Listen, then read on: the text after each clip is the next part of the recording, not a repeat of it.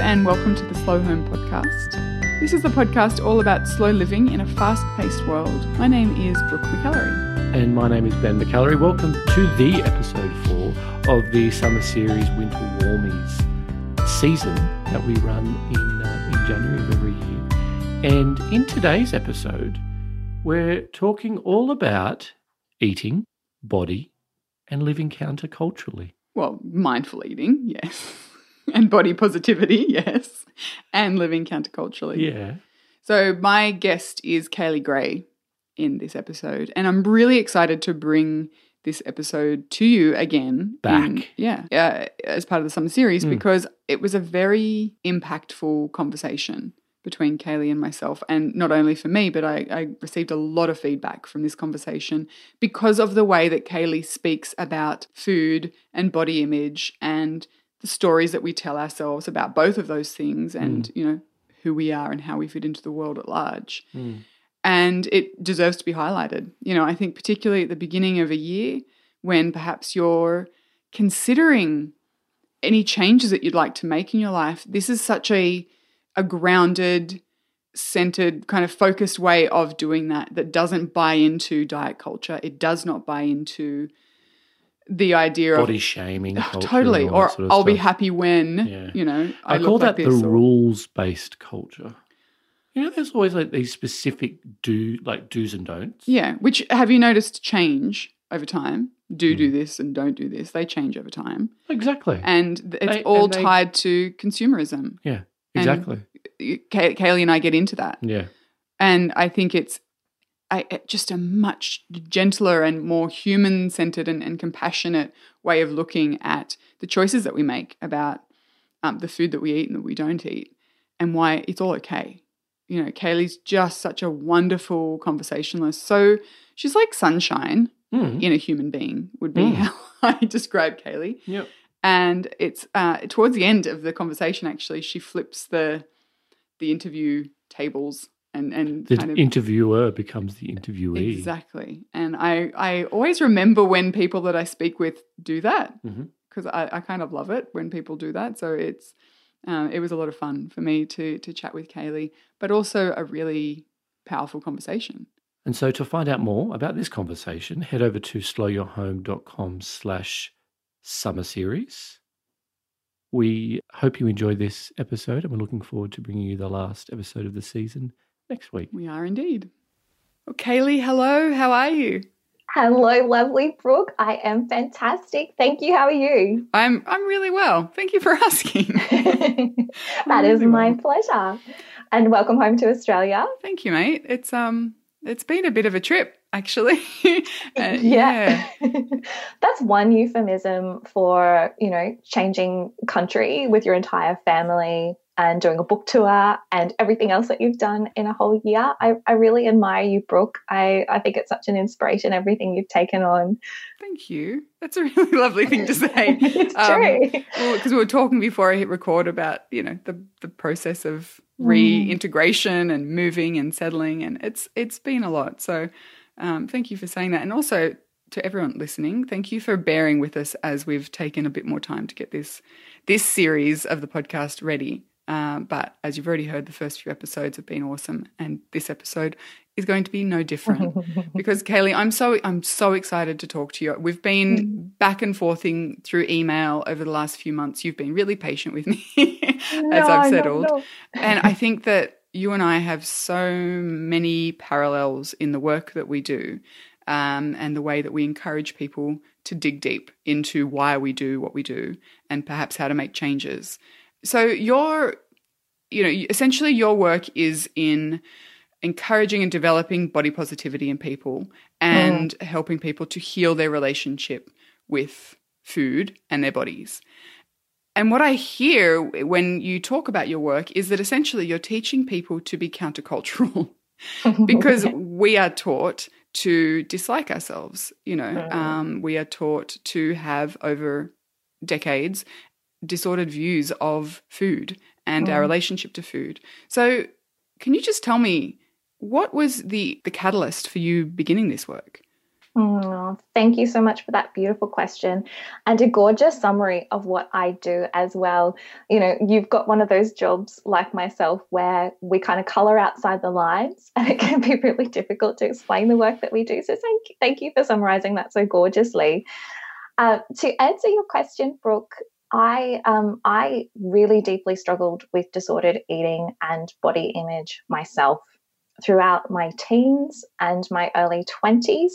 Food took up 90% of my daily energy, bandwidth, emotional space, uh, physical time, and commitment. Mm. And so, uh, you know, I'd carried around this enormous burden of guilt and shame about that period in my life, thinking that I was, you know, one of the few broken people who experienced this battle with food and, and body image. Yet when I graduated as a clinical dietitian and started working with people and seeing firsthand insights into the way that other people relate to food as well, it was like having these blinders ripped off and Uh, you know, I realized that this stuff is so much more common than what we think. And in actual fact, there are really good reasons within our culture as to why so many people are led down this path of dieting and hating their bodies and feeling like food just rules their lives. So, yeah, my life's work today is all about helping people to have that fantastic relationship with food in their bodies, both because I know what it feels like when things are not that way and because you know I've seen over the last decade just what an impact this has in people's lives mm. as well. Yeah, mm. I mean, as you say, so much, so much energy, so much bandwidth uh, mm. can be taken up by this relationship with food in our bodies, and what you're essentially doing is freeing people up to use that elsewhere by healing that those relationships, which is is phenomenal. So you said you, you've become aware over the course of your career of the cultural reasons why so many of us grow up feeling this way about mm. food and about our bodies. Can you, I mean, share some of those with us? Absolutely. this is a big juicy topic. Like we could talk all day about oh, yeah. this, but I will I will offer you um, at least how I see it. Uh, uh, because there's there's lots of different viewpoints on this, obviously. But um, it's interesting. Culture is something that we all take for granted. So when we're embedded and living within a culture, we don't see that for what it, it is, right? Mm-hmm. Culture mm-hmm. is made up of all the normative things that we do each day, the assumptions that we make. It's kind of the paradigm through which we live and see our lives. And of course, it's not until you go overseas and you travel and you go into a different culture that you realize, oh, actually, I do live within a culture. Mm. Does that make sense? It does, yeah. So, in the Western world, I think what's driving a lot of this really pervasive unhappiness with body image uh, is, is diet culture, mm. which is shaped by two different things, which I'm happy to kind of define and I- explain for you and then share how that all kind of relates, if you like. Great. Yeah, so um, to me, diet culture is driven by two different phenomenons. One is this era that we're in of food abundance and food industrialization. And the second is this ever increasing thin ideal and picture of what beauty is for yeah. women. And at face value, that can seem like they're two different things, but they're very, very much interrelated. So, if I explain the food abundance side of things first, you know, I uh, if, if we wind back the clock in our food supply, even just a hundred years, uh, we have had such fast, swift changes in the amount of food that's available to us as humans. You know, my grand shares this story of Christmas times in, in her childhood. And guess what was the biggest treat in her Christmas stocking 80 years ago? Was an orange? Oh my gosh, you, you knew that. Only because my nan said the same thing. oh my gosh. Our poor grand. Like, yeah. there's, there's, you know, an orange was exciting. I mean, Brooke, you've got kids. How hard is it to even get kids to eat fruit these days, you know? Right. To have, to consider that, you know, less than a century ago, eating a, a, an orange was a real sign of privilege mm. and treat. Yet with food industrialization, we're in this environment of food abundance where uh, we've it's all been flipped in its head. All of a sudden, the focus is on eating less, eating less, eating less. Mm-hmm. However, we as humans are not biologically designed for starvation. Right. we are completely wired to withstand starvation because, from an evolutionary perspective, we were frequently exposed to times of famine and food scarcity. So we've got increasing weight going up with increasing access to food yet increasing pressure to diet and get that weight off as well. So it's a real paradox, yeah? Yeah, absolutely. So that's the first thing that kind of is sitting underneath diet culture. And then the second thing is this sort of idea that beauty comes in this one mm-hmm. very defined, genetically small part of the population. So, again, going back to our grandmother's era, we had the Marilyn Monroes, we had curvy, beautiful actresses, we had a diversity of, of, of body image on our screens mm. in marketing. And yet, you know, today, the average model is size six, and the average millennial is exposed to between four and 10,000 marketing images a day oh of that. so, the bar of what we as women are expected to reach in order to look beautiful is higher and more difficult than ever before. And it's also more in our faces than ever yeah. before. I mean it's it, it's phenomenal to me that um that number that you just shared. Four to 10,000 marketing yeah. messages. And it really it really scares me and it makes me incredibly sad. But for mm. for current generations kind of growing up in the social media age in digital media age like i was at least i'm old enough to remember a time when mm. the only time i felt bad about the way i looked was if i picked up a magazine you know? Um, and that's very different to being bombarded with 10,000 images a day or marketing messages a day telling me that i'm not good enough. To me it's incre- it's devastating. So i absolutely see and agree with everything. It's funny, I'd never really made that connection between um, the industrialization of food um, and the abundance of food with body image. But the way you unpacked that makes so much sense because we're getting these two completely different messages uh, at the same time, which cannot both fit. You know, and I don't think either of them are a, a positive fit, but not, they cannot both exist together in our heads and us be okay with that, you know. So no wonder people are um, confused and overwhelmed and looking for solutions. Um, do you think that the because I mean I I don't know if it's because of the inputs that I allow into my life. You know, I, I follow mm. a handful of body positivity um, profiles on Instagram, for example, like the I Weigh community, which I think mm. is doing really good work in mm. just broadening representation of normal. You know, it's essentially saying um, you are great just the way you are, and that's the least important, the least interesting thing about you because you are not how you look. uh, you know, and I love the work that they're doing. Is is it shifting? Do you think that there is a, a shift towards body positivity, or is that just because I've surrounded myself with more positive messaging? Oh, that's such a great question. And you know, kudos to you for for doing that for yourself. And in doing so, Brooke, please don't underestimate the power of what you're role, role modeling for your kids, for the next generation. Like we we we need more women who are stepping into this. So thank you first and foremost. And but to answer your question, there are certainly I believe that there there is a shift. I think you know we've now got 30 years of really robust diet, uh, data mm-hmm. in the nutrition and diet research community, which is we're, we're starting to get loud about it and say you know this way of telling women to be healthy and look a certain way isn't working. So I'm seeing shifts in my professional industry. Okay which when that happens of course that that starts to filter into um, the mainstream as well so you know 10 years ago when i started looking at this stuff nobody knew what even the term body positivity right. meant whereas now we can have you know conversations on a podcast and and and most people listening will probably have a sense already of what that is so yeah it is it is slowly shifting but i i still think there's so much more that needs to be done mm.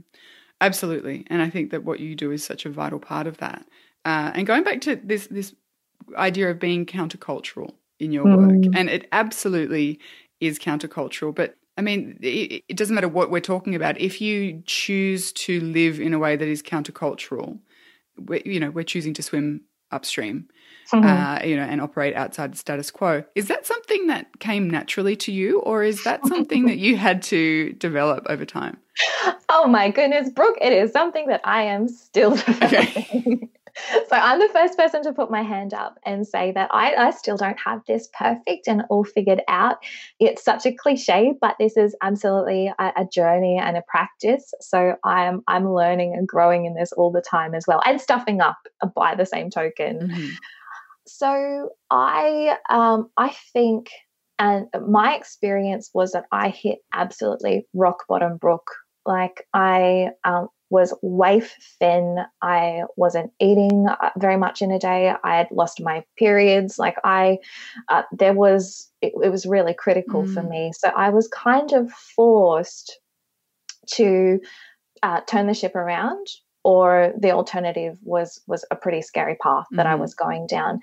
And the experience of the women that I work with as well is it's like, you know, the average lady in my my, my coaching practice is in her 50s and 60s because she's been through 30 years of dieting and body hate and has kind of learned through the the hard knock rules of life that you know this isn't working for her so i'm, I'm finally I've, I've got to do something because my old way isn't working anymore um, so you know the the really sad part in in my answer i guess is that i think diet culture takes such a toll on us that it's only when we're really completely uh, uh, depleted from yeah. it that we can finally go okay well this isn't going to be popular. This might be counter to everybody else's expectations, but um, I'm left with no other choice because the way that I'm doing things isn't working anymore. Right. That is that is a really sad realization, isn't it? That mm. we, you know, and it's. I'm asked this question a lot. Uh, you know, in terms of the work that I do, people like I I hear all these stories about turning making changes in the way you're living.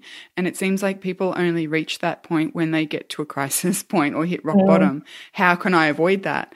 And I asked um, Sherry Salado, who was a guest on the podcast a couple of weeks ago, and she said, We just need to pay attention to the stories that people are telling and believe them before we get to that rock bottom moment ourselves. And I think that. Mm again, the work that you do, even just people having conversations about their own body image issues and the journey that they're on to turn it around is really important as long as we, as women particularly, we commit to believing them. You know, we've got to commit to believing people and listening and really taking yeah. them seriously.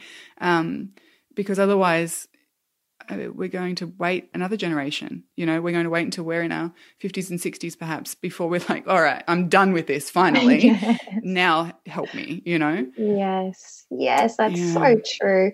And uh, you raise such a good point. This isn't just with food or body image. This is often, it seems to be like a bit of a human characteristic, isn't it? That yes. we're sort of forced into change um, out of sheer need and desperation at times. Um, but yes, you're right. There also needs to be a balance to listening and understanding from other people. And this is why, like, thank you so much for having a conversation around this because a lot of this stuff is still locked away. You know, it's kept quiet. The fact, I mean, can I give you a very um, easy example that I think people will be able to relate to? Of course to demonstrate this.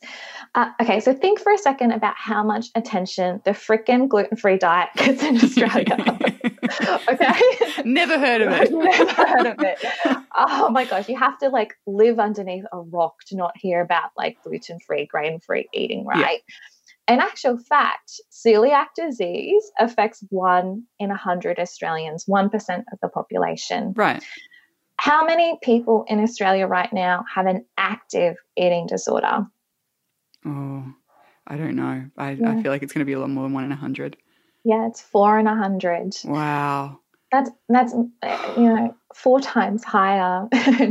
how how often do we hear about the Gona um, you know body love yeah. and don't stress about your weight diet? Yeah, yeah, it's not a thing. So um, yeah, uh, that it makes me really sad. But there there is a shift and there is a change, and it's happening slowly. Yeah. I mean, I think maybe real change does happen slowly because it, otherwise it sort of becomes a trend and then it fizzles out. Mm. Whereas this mm. is real um, grassroots, lifelong change um, mm. that, that people are making is my hope. That's my hope when I see something taking like the momentum is building, but it is building slowly. Um, so mm. hopefully that is that is why. Um, speaking of why, actually, that's something that I think both you and I again do, uh, and I want to delve into this in your work. You basically you you essentially encourage people to ask the question of themselves why you know why mm. we do what we do why we eat what we eat why we buy what we buy mm. is that a a question that yourself and your clients come to easily or is that something that really takes a bit of digging? Oh my goodness i love this. It it uh, sometimes a bit of both. Mm-hmm. and so first things first i guess is you know if if eating healthily or living slowly or having more mindfulness in your life whatever change you're trying to implement if it was as simple as just knowing what to do we'd be like the highest functioning humans yeah. ever, wouldn't yeah. we? So, uh, knowledge does not automatically translate into action. And it's interesting, and I know you speak about this in your work and in your books as well. The kind of default human thinking is to blame yourself and get bogged down sometimes in criticism about why you're not able to do something or how you're not measuring up. You know, we're so critical of ourselves. Mm when a really more helpful approach is not about you know putting your head in the sand and pretending that things are all okay or that there are some some patterns in your life that aren't really serving you but it's about you know adopting self-compassion and self-care and kindness so that you can even step into that difficult space of exploring what this is all about. And so to uh, i guess answer your question is it does it come easily or, or naturally for people? No not always. But once you start that process of, of inquiry i think people see the value in it quickly and that's where real change happens yeah. as well.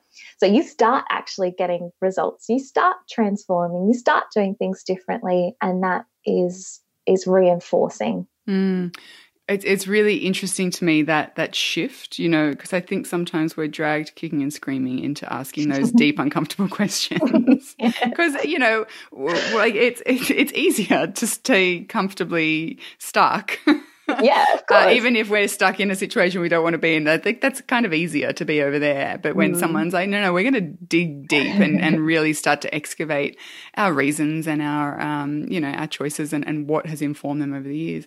But what I find happens is that people once they have this why and they can start thinking about purpose and they can start thinking um, in a more proactive way where they, they recognize that they have choices and they recognize they have agency um, and, and you put purpose at the center of what you do that starts to inform every choice that you make you know uh, I, I talk about my eulogy but i know that you do mm. work with people to to kind of come to a center of their own values as well and once you have that you're able to say, well, is this getting me closer to or further away from that? And it's it's so powerful. It's so difficult, but it's so powerful.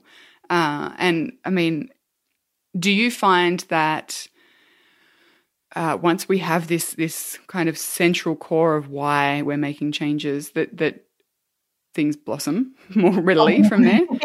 yes. Well, sometimes it's a bit like a burning of the, you know, what's it, the an, uh, metaphor with the phoenix? You know, you got, got to yeah. burn it, yeah. let it rise from the ashes. so it, it, can be messy, but um, a hundred percent, Brooke. So um, I love uh, values are absolutely central and completely drive our choices, whether we're conscious of it or not. But when you're really, really clear about what your values are, all of a sudden you've got this guiding compass as to how you yeah. want to live your life. So, to me, when I think about diets and the very conventional way of approaching health and weight loss in the Western world, I envision it like a set of railway tracks. It's like you've got one clear direction, one directive, and as long as you're sticking to the rules and playing by the rules, you feel on track. But inevitably, when things slip up, because we're human and this is life, all of a sudden you've you've lost your way. So you're stuck in that all or nothing kind Mm. of way of approaching things. Whereas when you've got values and you're clear about how health and the way that you want to live your life and how that sits within within your values being a compass it's like you can zig and zag and you can be flexible but you've always got this like beautiful guiding true north to come home to.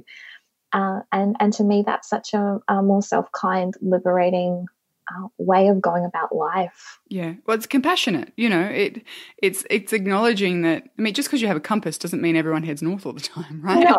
you, know, you take detours. You, yeah, you- you- loops. yeah, exactly. And I think that that maybe going into the process, understanding that is Mm. so important. No matter what changes we're talking about, it's so important to acknowledge that it's a very rare person, if one if one such exists, who can stick to those railway tracks. Um, Mm. and even if you can, I mean, the toll that that all or nothing approach takes on, as you said at the very beginning, on your mental health, on your um, emotional bandwidth, on your physical energy is enormous. You know, so is that a, is that a price we're willing to pay? And I think maybe that's what modern diet culture is proving that at the end, no, people aren't willing to go all or nothing because you know eventually we we go to a party or it's Christmas or you know we just feel like eating some chocolate and that's okay. Like it's it's really interesting and I think it's a really yeah a, a kind and a, a compassionate approach to making changes. Um,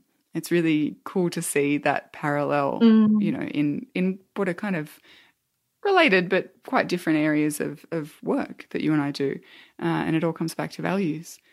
One thing I wanted to ask you is uh, I think, I mean, I think, I'm curious to get your uh, opinion on the link between diet culture and capitalism and consumerism. what a great question. Yeah. yeah. Tell me your thoughts. so, in America alone, the diet industry is turning over about $60 billion a year annually. What? Yeah, it's insane. Uh, I don't have current stats on Australia, but I mean, we're kind of like the poor cousin of America as, as far as capitalism is concerned. So, uh, this is mega mega industry and to to speak to your question earlier about is the narrative changing are there cultural shifts and uh, partly why i think this is happening so slowly is that there's so much money driving culture in the other Mhm. direction Mhm. so uh, you, I know you speak about this as well. People can't sell you something that that that you don't think you need. so keeping us trapped in this idea of thinking that our bodies need to be fixed, that we need to source outside solutions to our health, that we need rules and outside support in order to tell us how to eat. There is so much money in that. Um, and so, absolutely, this is very much tied up to capitalism and money and mega industry. So, uh, yeah. Oh, that's just blown my mind. Um, and it makes you realize, I guess, what you're up against trying to to make this grassroots individual change with people um, is that you can absolutely deliver them everything they need to hear um, and the tools that they need, but then they open their phone or they scroll through Instagram and they're hit in the face with a flat tummy tea and, you know, some celebrity selling a Oh. waist trainer and blah, blah, blah. and it's a kind of, it, you really do need to be prepared for that, don't you? Is there, um, do you do any work with people to encourage them to shift their, even just social media inputs or their, you know, the media inputs? Do you encourage people to, to um, get real about that and maybe make some changes? Oh my goodness, a hundred percent. So uh, I, I know uh, recently you did some uh, some work on your Patreon page about you know disconnecting from your phone. so I do very very similar work with my my clients, and sometimes I'll even ask them to journal. You know, thoughts or changes that they feel when they have been spending time flicking through Instagram or whatever their trigger kind Yeah. of exposure is for them. And it's profound. If you've got that vulnerability there, which let's face it, most of us do because this is the culture and the environment that we're living in. Marketers know what they're doing. It, it absolutely preys to all of that. And the other part that I think is also related is that we have been so wired for instant gratification, right? Yeah. yeah. We, uh, and it's understandable. The average woman does 59 tasks in a day. We are busier than ever before. And so uh, you talk about slowing down, which is such an important antidote to all of that. But I think we also have to realize that the, the quick fixes that we're being sold around diets and body image and stuff as well, they're hooking that part of us that is trained to love the quick fix. Yeah. But it's this band aid on top of all the other deeper, slower work that needs to be done. I think, um, and you speak really directly to this idea of convenience right? And I think that convenience is the antithesis of mindful living, whether that is eating, whether that is, uh, you know, parenting, whether it is anything. Convenience and quick fix has been packaged up as the thing that will save us time, it will save us energy, it will save us money, when in fact it's actually the opposite. It really does trap us into this cycle of um, wanting it now, wanting it yesterday, you know. Um, and I think that that's an interesting sort of um, parallel there with convenience food do you find that you need to do a lot of work with clients to sort of unlearn the the, the lure of convenience, I guess? Hmm. That's a that's a great question as well. Um, I've never really framed it like that with my clients before, but I like the way it sounds, so I might I might from now. it's interesting, you know, a lot of women who come to see me are completely burnt out. Like they're juggling full time jobs, parent, like, you know, yes. the typical 50 gazillion balls that you're juggling in the air every day. And then she plops down in front of me and goes, you know what, Kali, I want to lose 30 kilos. I want to turn my nutrition around. I want to do this, this, this, and that. And I'm like, I'm exhausted listening to her for her. Yeah. And so, you know, I, I kind of feel like you know that game Jenga with the wooden building blocks? Yes. I love that game. And it's so much it's fun. fun. And I think it's a good analogy for how a lot of us are kind of hobbling together our lives and our health. Like with all these convenient quick fixes, we're sort of like we're plugging holes and we're slapping together things, but we're left with this like really shaky tower, right? So sometimes when I'm uh, when I'm working with that typical frazzled busy woman, we won't even start looking at her food yet. It might be a let's pull out your calendar and let's get really mm. ruthless, first and foremost, about just opening up some spaciousness so that you can even start thinking about your health and your food in a more grounded, spacious way. Or let's start with um, getting a little bit more sleep so that you've got like a more stable foundation. And that stable foundation isn't quick fix convenience stuff. So, yes, we are addressing convenience, but I guess I kind of, yeah, I hadn't really thought of it that way, but it's very much true.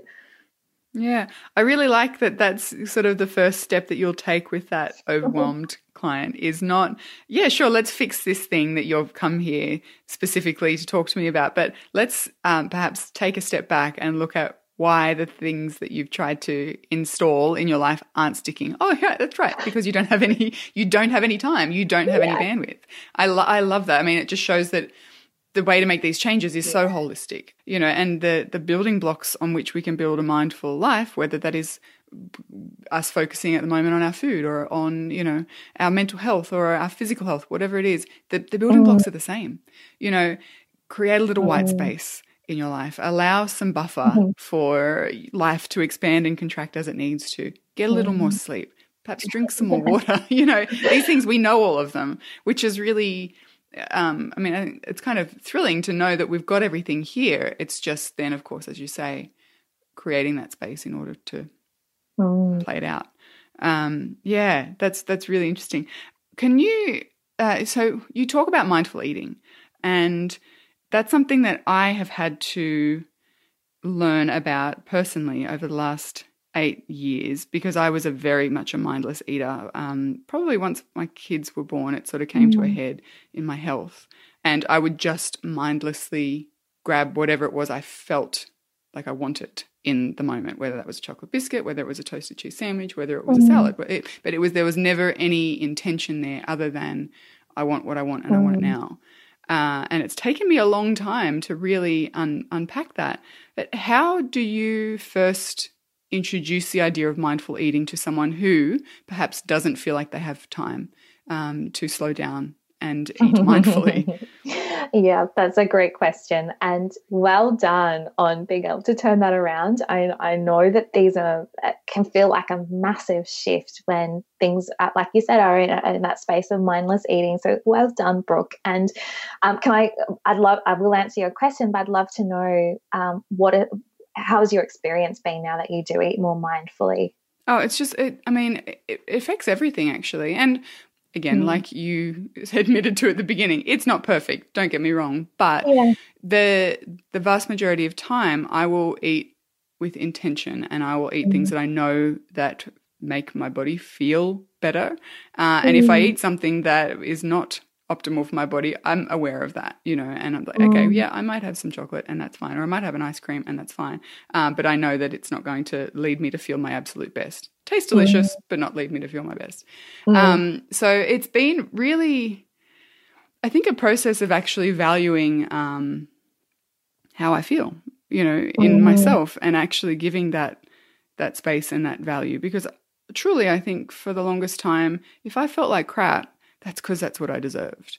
Mm. You know, and if I mm. ate like crap and I felt like crap, well, obviously because you know you suck, and um, of course you eat bad food, and now you feel sick, and now you feel horrible about yourself, and well, naturally because you know you're that's what you deserve, and it's really been um, surprisingly getting emotional thinking about that.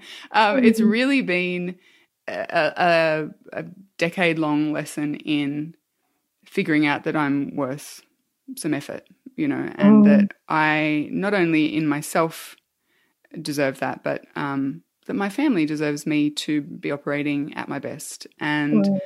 uh, yeah, so it has been honestly less about the food. I, I've discovered I enjoy cooking. I've discovered I really enjoy learning about food and what works for me, and mm. you know.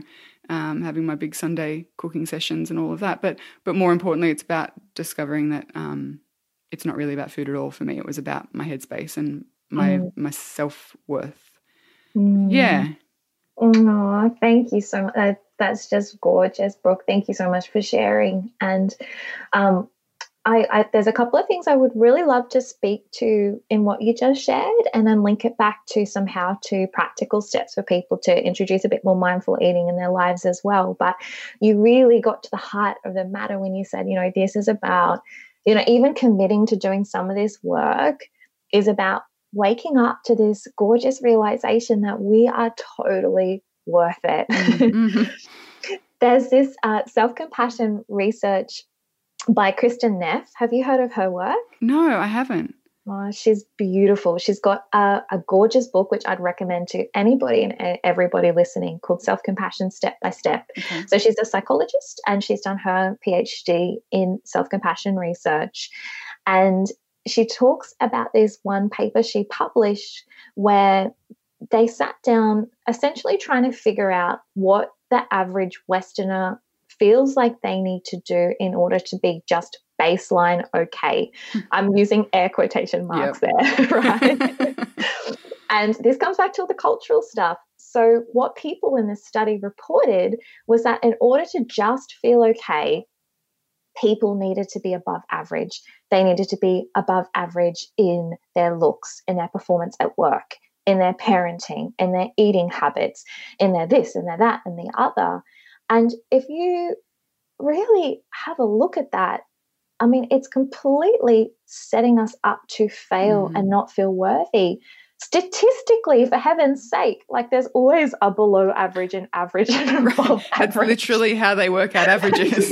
literally how averages work. So if we in, in the West are constantly striving to be above average in absolutely everything in order to feel okay, is it any wonder that we don't feel worthwhile taking very good care of ourselves? Mm. So thank you for sharing that. And that that absolutely sits underneath and at the heart of so much of this. But to to kind of shift gears and talk more to the mindful eating side of things, um, as you said, it's it's a practice that develops over time. So, like any form of mindfulness training, it's meant to feel difficult and uncomfortable at first. And I often say to people, you know, learning how to eat mindfully is like muscle training, like weightlifting. If you if you haven't done it it's going to feel really hard and tricky and heavy to start with and you're going to suck at it and that's okay. That's part of the process. It's with practice that we we we build skill and strength in this. So a, a beautiful starting point for people that requires like literally almost zero time in your day because that's a huge barrier for people. Yeah. and for yourself as you were describing as you know a mum of young kids uh, we kind of imagine that mindful eating means you've got to sit cross-legged with like a tibetan singing bowl like do om over the dinner table or something. And that is not the case. So i've been doing it wrong all the time. well then so have i. Um you know even just taking a deep diaphragmatic breath in for a count of four and a release for a count of eight before you sit and eat can actually have a, a biological shift in your nervous system. Wow. So it, it, you talk about diaphragmatic breathing for calm and mindfulness as well. Um, that just that, you know, what is four plus eight? 12 seconds. Yep. that can entirely change the the the the vibe of your meal.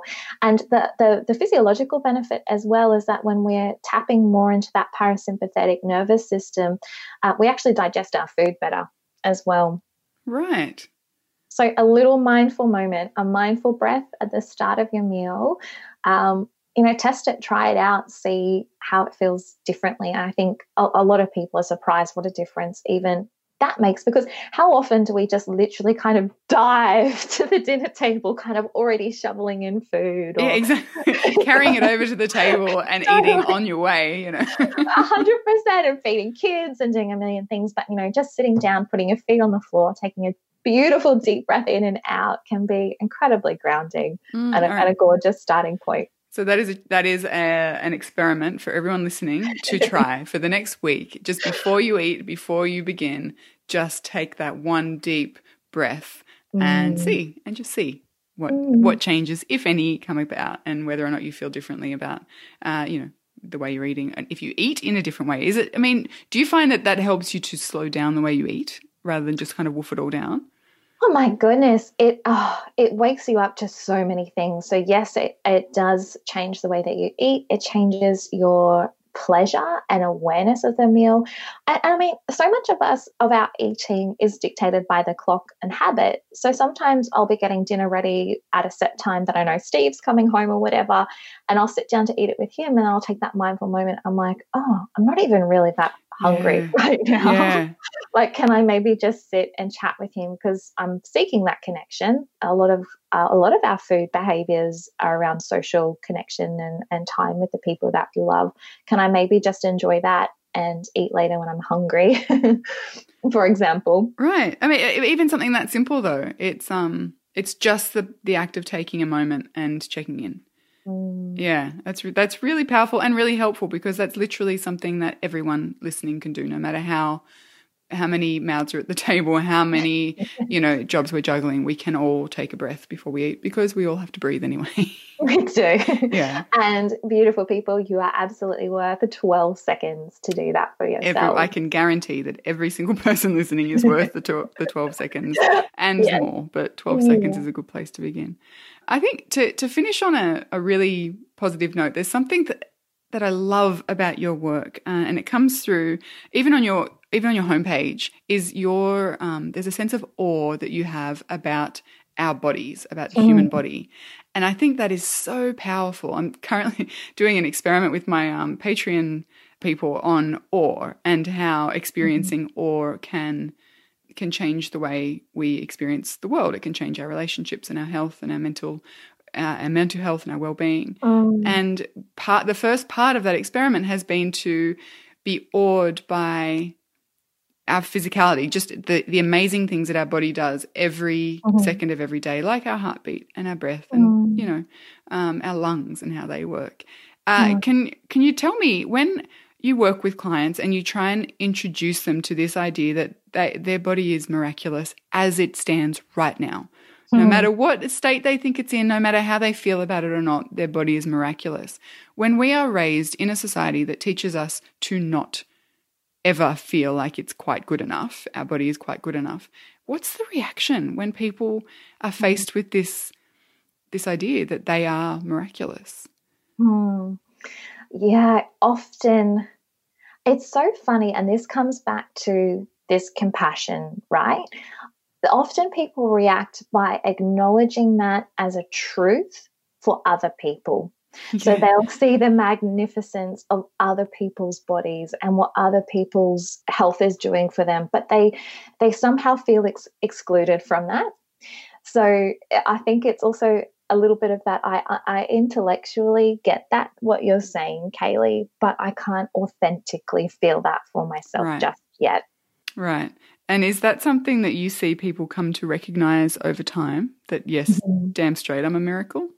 Absolutely. Like we do very intentional work around that. And I'm, I'm happy to share a few suggestions for people that would too. Be wonderful. helpful. Yeah. So I think there's a, there's a couple of really fantastic um, starting points for this. And the first is actually a, body image exercise. So I remember in the deepest, darkest times of my disordered eating, when I was first introduced to this idea of positive body affirmations, like standing in front of a mirror and going, I love my legs. I love my shape. I lo-, like it just felt so inauthentic and fake, and it really didn't sync with me. So I had a sister at the time who was also recovering from an eating disorder. And we set this exercise each day that we committed to for three months.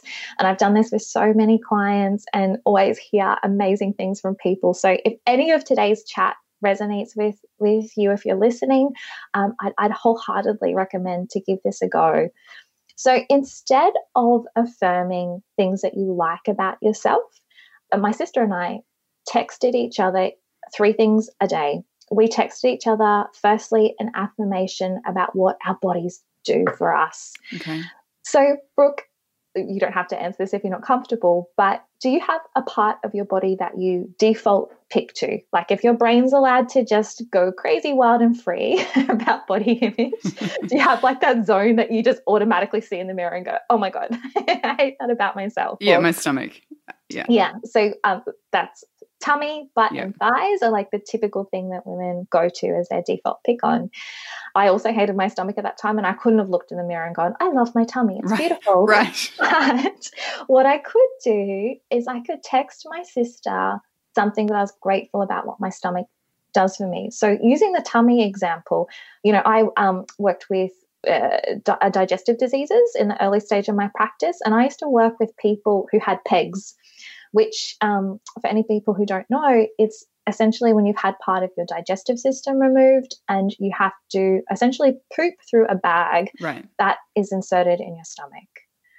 And so the point of, uh, you know, I, I, I, I'm always mindful you don't want to sort of um, shame anybody in that situation, but there's always people who would die to have a functional part of your body that it, this kind of can you can use that to sort of shift your perspective and go oh my goodness thank goodness i'm whole complete healthy today yeah which is perspective it's just saying okay you know yes I, I I feel this particular way about this particular part of my body. However, you know, pull back and think about just challenges and struggles that other people are having, and that some people wish that their problems, that your problems were theirs.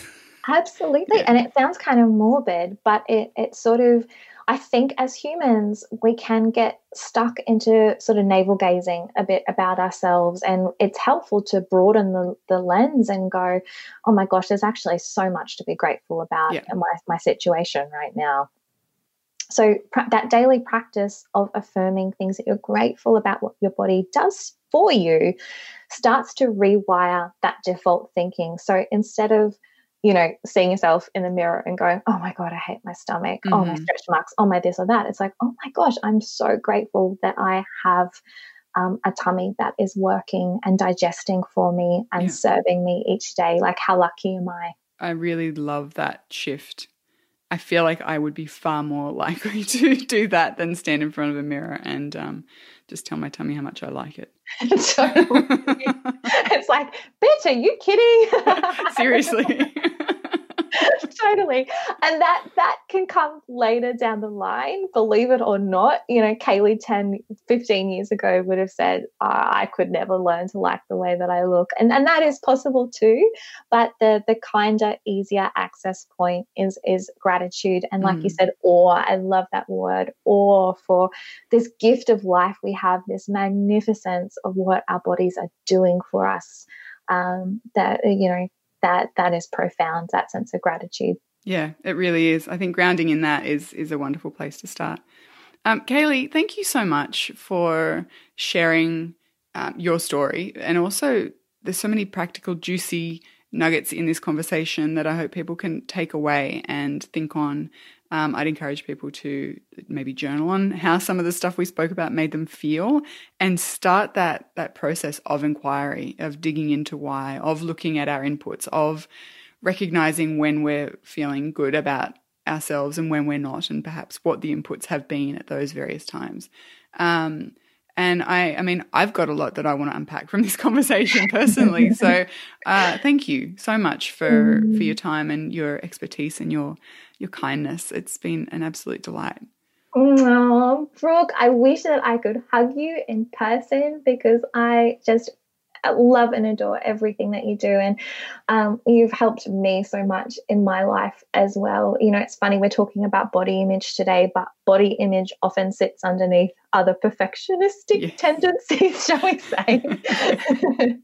and so um, all the work that you, you do and have done over the years has profoundly helped me and, and deepens and, and deepens my own uh, issues uh, in, a, in, a, helpful way around this stuff as well. So thank you, thank you, thank you so much for for everything that you are, and it's been such a pleasure to be here. Oh no, pleasure's been mine. I promise. thank you. Thanks, Kali.